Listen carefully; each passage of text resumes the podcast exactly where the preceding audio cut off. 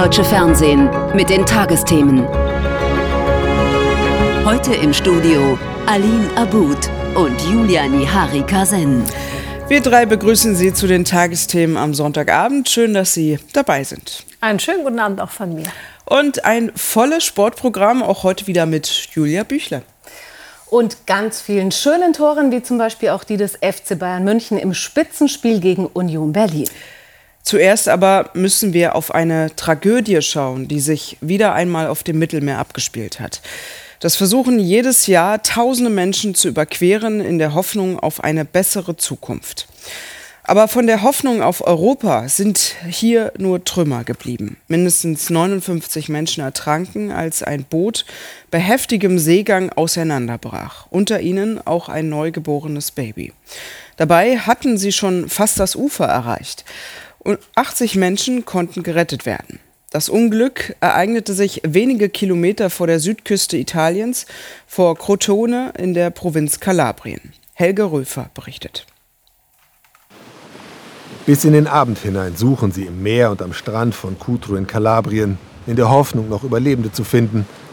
Das Entsetzen ist groß vor Ort und ebenso die Kritik an der europäischen Politik. Heute ist ein Tag der Trauer für Kalabrien.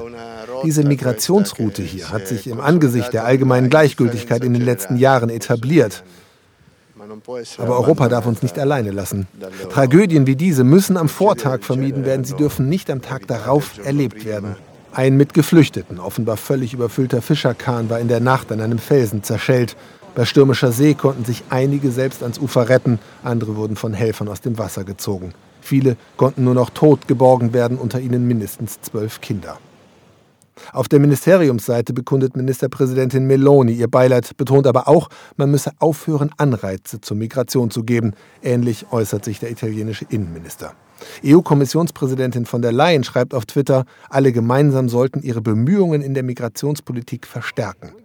Seit Jahren kommen Flüchtlinge übers Mittelmeer nach Italien, seit Jahren stockt es bei der Umsetzung der vereinbarten Verteilung innerhalb der EU. Auch deshalb gibt es immer wieder Kritik von Hilfsorganisationen an der nationalen und internationalen Politik. Seit dem Abend sind Mitarbeiter von Ärzte ohne Grenzen in Kalabrien. Sie kümmern sich medizinisch und psychologisch um die Geretteten. Wir halten es für inhuman und inakzeptabel, dass wir immer wieder Zeugen von diesen vermeidbaren Tragödien werden müssen. Die Debatte um den Umgang mit Geflüchteten in Europa wird mit diesem Unglück neu entfacht. Dass Zeitenwende mehr ist als ein Schlagwort, das musste auch bei vielen in der Politik erstmal ankommen. Und dass sie auch zukünftig viel Geld kosten wird, das stellen wir jetzt fest, da über den Bundeshaushalt viel diskutiert wird.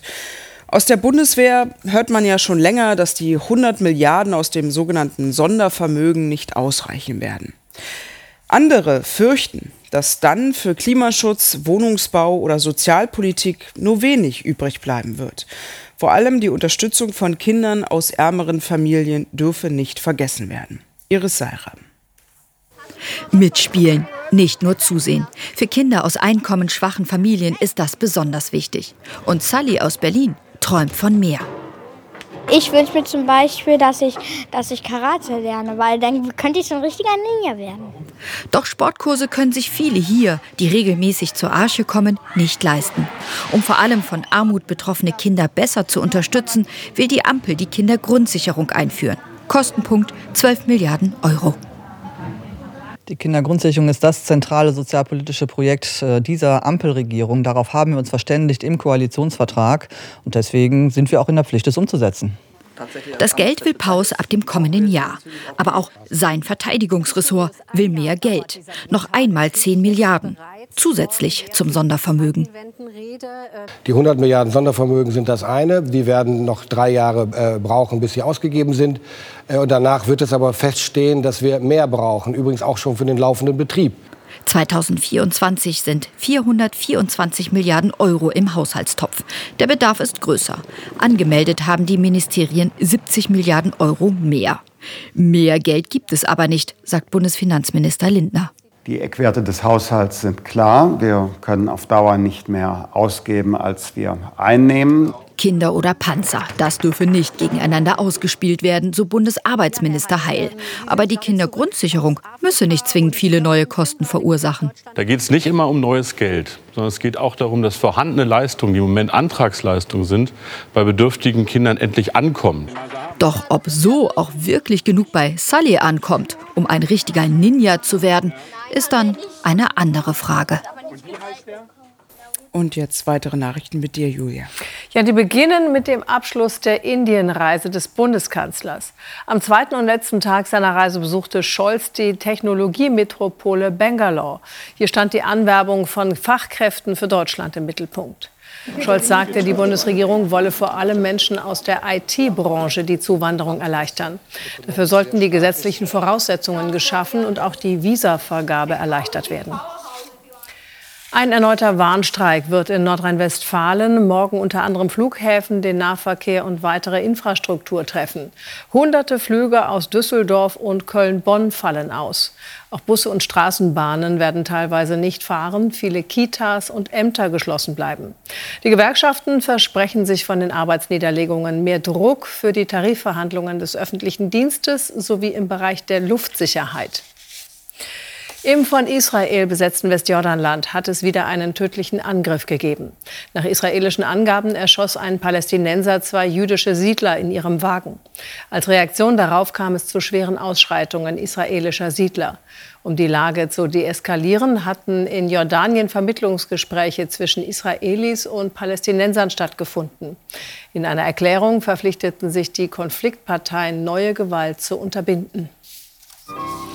Mit einem Gottesdienst im Augsburger Dom hat die Spendensammlung des katholischen Hilfswerks Miserior in der Fastenzeit begonnen.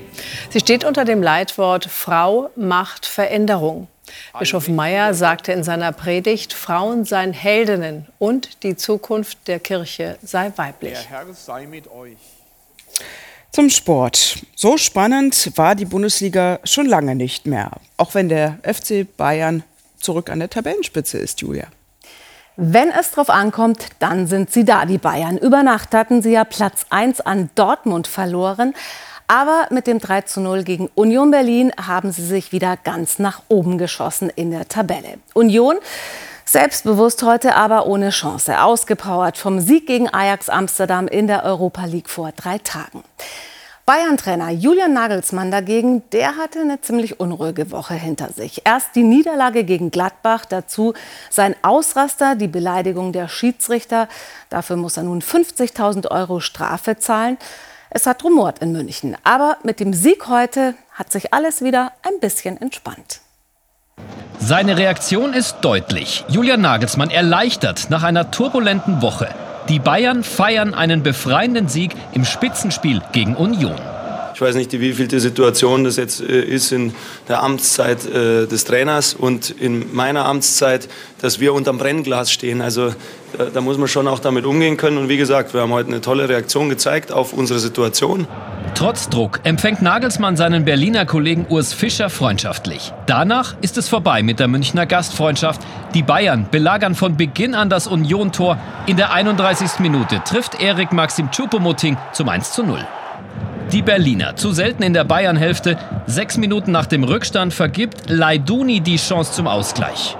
Ärgerlich findet auch Fischer, weil die Bayern in der Folgezeit kaum noch Schwächen zeigen. Anders seine Berliner. Müller schickt den schnellen Command, die Union-Defensive zu weit aufgerückt. Das 2 zu 0 in der 40. Minute sehr einfach für den Franzosen. Kurz vor dem Seitenwechsel die Vorentscheidung. Geburtstagskind Jamal Musiala beschenkt sich zum 20. mit dem 3 zu 0. Die Berliner Europa League Euphorie vom Sieg gegen Ajax wie weggeblasen. Die Bayern waren heute zwei, drei Klassen äh, zu stark für uns. Ähm, Klar, das erste Tor kann passieren, das zweite, dritte war, glaube ich, schon sehr, sehr ärgerlich. Die Bayern vergeben nach dem Seitenwechsel einen noch höheren Sieg. Renaults Kopf gleicht zweimal in Müllers Weg. Es reicht auch so zum deutlichen Münchner Sieg und dieser wichtigen Reaktion. Heute war es wieder der, ja, der Schritt, der Startschuss auch zu dem, wie wir immer spielen wollen, weil ich glaube, es hat jedem Zuschauer und auch mir und auch den Spielern deutlich mehr Spaß gemacht wie das ein oder andere Spiel in den vergangenen Wochen. Die Bayern gönnen sich eine Wellness-Behandlung für Selbstvertrauen. Gegen das Mir-San-Mir-Gefühl ist Union heute mindestens eine Nummer zu klein. Und Freiburg ist zu Hause zu groß für die meisten, einfach nicht zu schlagen. Erst eine Niederlage in der ganzen Saison, das ist ein neuer Vereinsrekord. Und auch Leverkusen hat die Freiburger heute zu Hause nicht geknackt. 1 zu 1 heißt es am Ende. Chancen gab es viele. Den größten Applaus aber, den heimste Vincenzo Griffo ein. Der Mann für die Standards in Freiburg. V für Vincenzo, V für Ehefrau Vanessa. Das Herz hinterher. Schon zwölfmal durfte Vincenzo Grifo, Freiburgs Mr. Standard, in dieser Saison so jubeln. 29. Minute. Der italienische Nationalspieler mit viel Gefühl, Präzision und ein wenig Glück zum 1 zu 0 für den SC Freiburg. Torwart stand relativ mittig und äh, da habe ich erst nicht gewusst, soll ich vielleicht ins Torwart-Eck schießen und, und, und dann hat's super gepasst. Noch mit ein bisschen Glück, glaube ich, kriegt ein bisschen an den Rücken, aber ich glaube, der geht an den Pfosten. Wäre vielleicht auch so rein oder auch nicht, ich weiß es nicht. Sicher hingegen ist, dass Leverkusen in der ersten Halbzeit die bessere Mannschaft war, die zahlreichen Möglichkeiten jedoch ungenutzt ließ. Frimpong vergab per Kopf. Diaby scheiterte an Freiburg-Schlussmann Marc Flecken. Natürlich fehlen uns äh, die vielen Tore, die wir letztes Jahr geschossen haben. Und, äh, aber gleichzeitig äh, langsam äh, sieht es besser aus in der Verteidigung, da kassieren wir auch nicht so viel. In der 67. Spielminute dann doch noch der verdiente Ausgleich für Bayer Leverkusen. Asmuns erster Saisontreffer. Wunderbar per Außenriss von Bakker vorbereitet. Asmun akrobatisch zum 1:1 Endstand. Leverkusen hatte in der Summe ähm, bessere Torchance, aber ich glaube, es geht trotzdem in Ordnung, das 1-1. Der Sportclub Freiburg hatte durchaus noch Möglichkeiten, auf 2 zu 1 zu erhöhen. Lukas Höhler traf nach 60 Minuten nur das Aluminium. Doch auch die Gäste aus Leverkusen vergaben kurz vor Ende der Partie durch Schick und Demir bei ihre Chance auf den Sieg. Am Ende war es eine gerechte Punkteteilung nach einem guten Spiel zweier Mannschaften auf Augenhöhe. In der Tabelle ist Bayern München zurück an 1, punktgleich aber mit Dortmund. Die Bayern haben aber das bessere Torverhältnis. Union Berlin auf Platz 3, dahinter Leipzig, Freiburg nun Fünfter, Leverkusen jetzt auf Rang 11 und am Tabellenende Stuttgart, Hoffenheim, Bochum und Schalke. Zum Wintersport. Bei der nordischen Ski-WM in Planica haben die deutschen Sportlerinnen und Sportler im Team überzeugt. Das Quartett in der nordischen Kombination gewann zum Beispiel bei der Premiere des Mixed-Wettbewerbs Silber. Und das Skisprungteam das holte sich sogar den WM-Titel. Goldjubel im Skispringen, schon zum dritten Mal bei dieser nordischen Ski-WM, schon zum dritten Mal für Weltmeisterin Katharina Althaus. Alleine habe ich es heute nicht gemacht. Ich habe noch die drei neben mir dabei gehabt, Gott sei Dank. Ähm, die haben auch richtig, richtig geile Leistung gezeigt und mein zweiter Sprung war richtig gut und ich freue mich einfach. Aber ich glaube, das braucht ein paar Tage, bis ich das kapiere. Zur Halbzeit liegen die Teamweltmeisterinnen Selina Freitag und Katharina Althaus sowie Karl Geiger und Andreas Wellinger noch hinter Norwegen auf Rang 2 bei schwierigen Winden in einem zähen Wettbewerb. Mit ihrem starken zweiten Sprung bringt Katharina Althaus Deutschland dann in Führung. Die lässt sich Andreas Wellinger nicht mehr nehmen. Der Vize-Weltmeister im Einzel hält Norwegen und Slowenien auf Distanz. Ich habe mich dann voll gut konzentrieren können auf meinen Sprung, habe echt äh, am besten auch nochmal gemacht im zweiten Durchgang und dann fühlt es sich schon ziemlich gut an, wenn man ja, fast 10 Meter über die grüne Linie springt. Und so feiern Deutschlands Skispringer den fünften WM-Titel in Folge im Mixed-Team-Wettbewerb. Eine schöne Überraschung gab es auch bei der Freestyle-WM in Bakuriani, das ist in Georgien. Florian Wilmsmann vom Tegernsee ist hier im Skicross-Finale total überraschend zu Silber gerast. Historischer Erfolg. Florian Wilmsmann gewinnt als erster deutscher Skicrosser überhaupt Edelmetall bei einer Weltmeisterschaft. Mit seiner sensationellen Silberfahrt bei der WM im georgischen Bakuriani hatte der Oberbayer vom Tegernsee selbst nicht gerechnet. Kein einziges Mal stand er in diesem Winter auf dem Weltcup-Podest, doch im wichtigsten Rennen macht er sein Bestes. Gold gewinnt der Italiener Simone De Romedis. Wilmsmann hat mit dem Gewinn der Silbermedaille deutsche Sportgeschichte geschrieben. Zum Volleyball. Der deutsche Serienmeister aus Berlin ist auch der neue Pokalsieger. Die Männer aus der Hauptstadt, die setzten sich heute in 3 zu 1 Sätzen gegen Düren durch und feierten ihren insgesamt sechsten Pokalerfolg damit. Und auch im Pokalfinale der Frauen jubelten am Ende die Favoritinnen. Die Volleyballerinnen aus Schwerin sind zum achten Mal deutscher Pokalsieger. Vor über 9000 Fans in der Mannheimer Arena lag der deutsche Rekordmeister gegen den SC Potsdam in den weißen Trikots zunächst 0 zu 1 nach Sätzen zurück. Danach aber dominierte der SSC Palmberg die intensive Partie, gewann Durchgang 2 und 3 deutlich. Im vierten Satz verwandelte Schwerin gleich den ersten Matchball zum 25 zu 20 und feierte den 3 zu 1 Pokalsieg. Und jetzt hm. Bitte anschnallen. Jeder, der schon mal in einem Flugzeug saß, weiß, da drin kann es auch schon mal ordentlich ruckeln. Um das zu ändern, arbeiten die großen Flugzeugbauer seit Jahrzehnten an immer neuen Tragflächen. Denn die könnten nicht nur gegen diese unangenehmen Turbulenzen helfen, sondern vor allem auch den Treibstoffverbrauch deutlich reduzieren.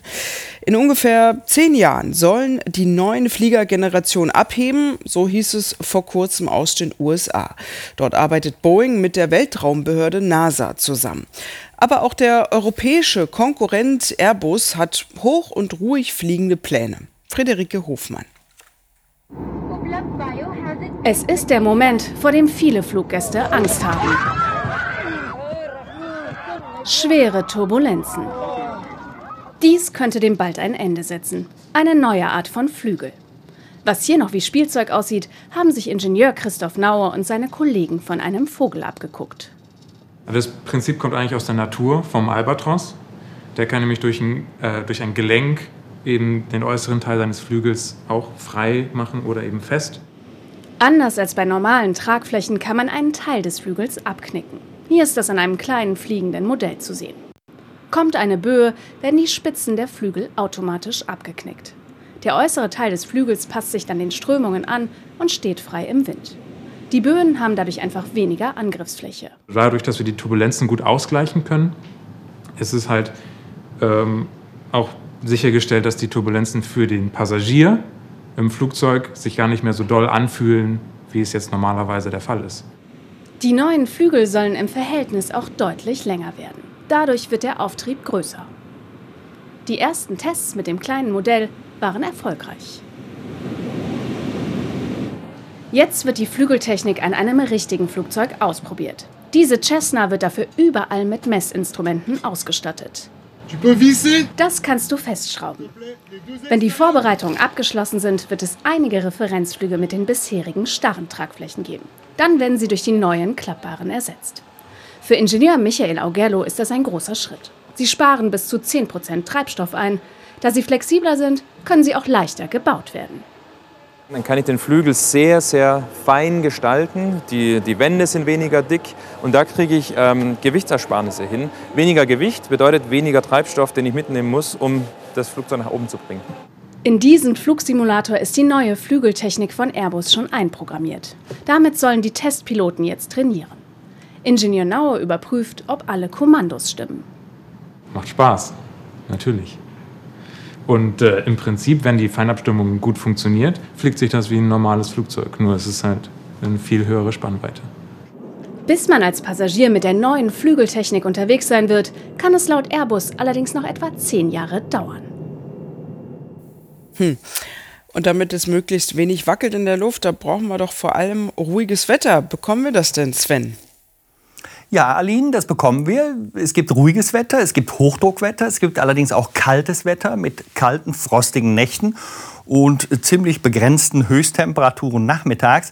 Und was wir ganz aktuell beobachten können, ist hochspannend, gerade im Norden Deutschlands. Wir haben aktuell mit Polarlichtern zu tun und das will ich Ihnen auch nicht vorenthalten. Das ist nämlich die Kamera, die mein sympathischer Kollege Donald Becker betreibt, den Sie hier ja auch immer mal wieder im Wetter sehen. Und gucken Sie mal hier auf das Rötliche. Das sind Polarlichter, wenn nämlich durch den Sonnenwind der Sauerstoff auf einer Höhe von etwa 200 Kilometern, ist also ziemlich hoch, angeregt wird, dann gibt es diese rote Farbe. Wenn Sie heute grün gesehen haben sollten, passiert das Ganze auf einer Höhe von 80 bis 100 Kilometer. Und wenn es der Stickstoff ist, dann äh, leuchtet das Ganze violett. Jetzt gucken wir schnell aufs Wetter. Was passiert da? Das Hoch breitet sich aus. Sie sehen schon, dass es in der Nacht wenige Wolken gibt, allerdings Richtung Erzgebirge und auch Richtung Alpen fällt noch die ein oder andere Schneeflocke, zieht sich morgen mehr und mehr zurück. Vereinzelt ist das alles noch möglich und im Westen ist man näher dran an dem Hoch. Deswegen gibt es da mehr Sonnenschein. Die Temperaturen morgen früh, das ist eine kalte Nacht. Auch wenn man jetzt Polarlichter guckt, warm anziehen, minus 4 bis minus 9 Grad, Helgoland plus 3. Morgen am Nachmittag Schleswig-Holstein, die wärmste Ecke bis plus 8 Grad. Sonst in den Mittelgebirgen Dauerfrost, alle anderen dazwischen. Und die Aussichten zeigen durch das Hoch immer mehr Sonnenschein. Die Wolken ziehen sich zurück, die Nächte sind frostig kalt.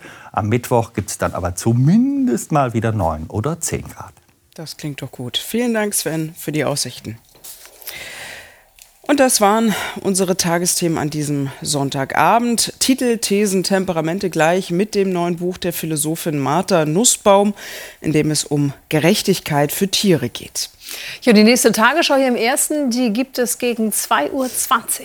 Und morgen begrüßt Sie dann mein Kollege Ingo Zamperoni wieder hier. Ihnen einen entspannten Abend und einen guten Start in die neue Woche. Tschüss. Tschüss. Ja, tschüss auch von uns.